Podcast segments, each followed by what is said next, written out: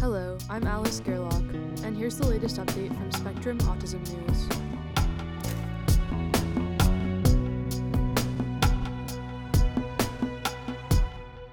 Mitochondria Mediate Effects of PTEN Mutations by Katie Moisse. People with inherited PTEN mutations who have autism or developmental delay have more copies of mitochondrial DNA than do people with PTEN mutations who have cancer, a new study has found. The findings provide clues to why mutations in the same gene can have different outcomes, says lead investigator Charis Eng, chair of the Genomic Medicine Institute and director of the Center for Personalized Genetic Healthcare at the Cleveland Clinic in Cleveland, Ohio. Up to 2% of autistic people have mutations in PTEN. Mutations in the gene, a tumor suppressor, are associated with several types of cancer, including melanoma, breast cancer, and thyroid cancer. But not everyone with a PTEN mutation develops cancer. About 25% of people with PTEN mutations have both autism and cancer.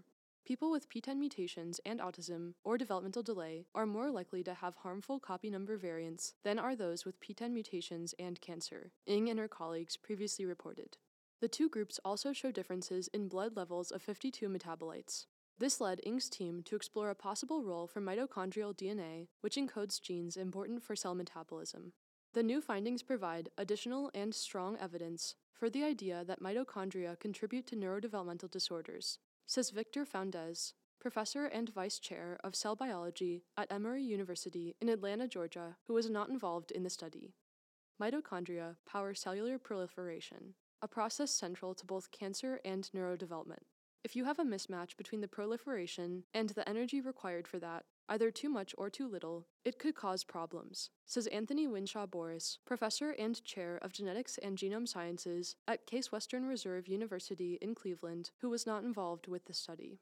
Earlier this year, Winshaw Boris and his team reported that PTEN mutations affect the growth of organoids derived from autistic people more profoundly than those derived from neurotypical people. Our motivation was the same in trying to find out what's in the background that actually causes these differences, he says.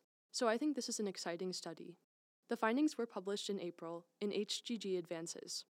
Eng and her colleagues analyzed whole genome sequencing data from 498 people with inherited PTEN mutations, including 164 people with autism or developmental delay but not cancer, 184 people with cancer but no neurodevelopmental condition, 132 people with neither cancer nor a neurodevelopmental condition, and 18 people with cancer and a neurodevelopmental condition.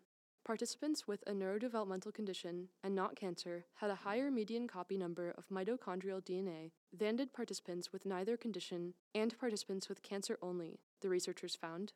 The findings held up when the researchers controlled for age and sex, and when they narrowed down their analysis to the 213 people in the H haplogroup, which is the most common haplogroup among people of Caucasian ancestry. Haplogroups are sets of single nucleotide variants that reflect ancestry so focusing on a single haplogroup helps control for those variants. The researchers also identified 1,691 mitochondrial single nucleotide variants among the people in the H haplogroup. People with a neurodevelopmental condition had fewer of these variants than did people without a neurodevelopmental condition, regardless of cancer status, and people with cancer had fewer such variants than did those without cancer, regardless of neurodevelopmental status. The associations persisted when the researchers focused only on variants predicted to disrupt mitochondrial function. The mechanisms through which mitochondrial genetic variants influence the outcome of PTEN mutations are unclear. But the ability to scour whole genome sequencing data from a large group of people with PTEN mutations is sure to provide insights, says Wynshaw-Boris. It's great to see this kind of work is going with a lab that has this kind of collection, he says. Eng suspects the mechanism may reside in the role of the mitochondria in the energy intensive process of DNA damage repair.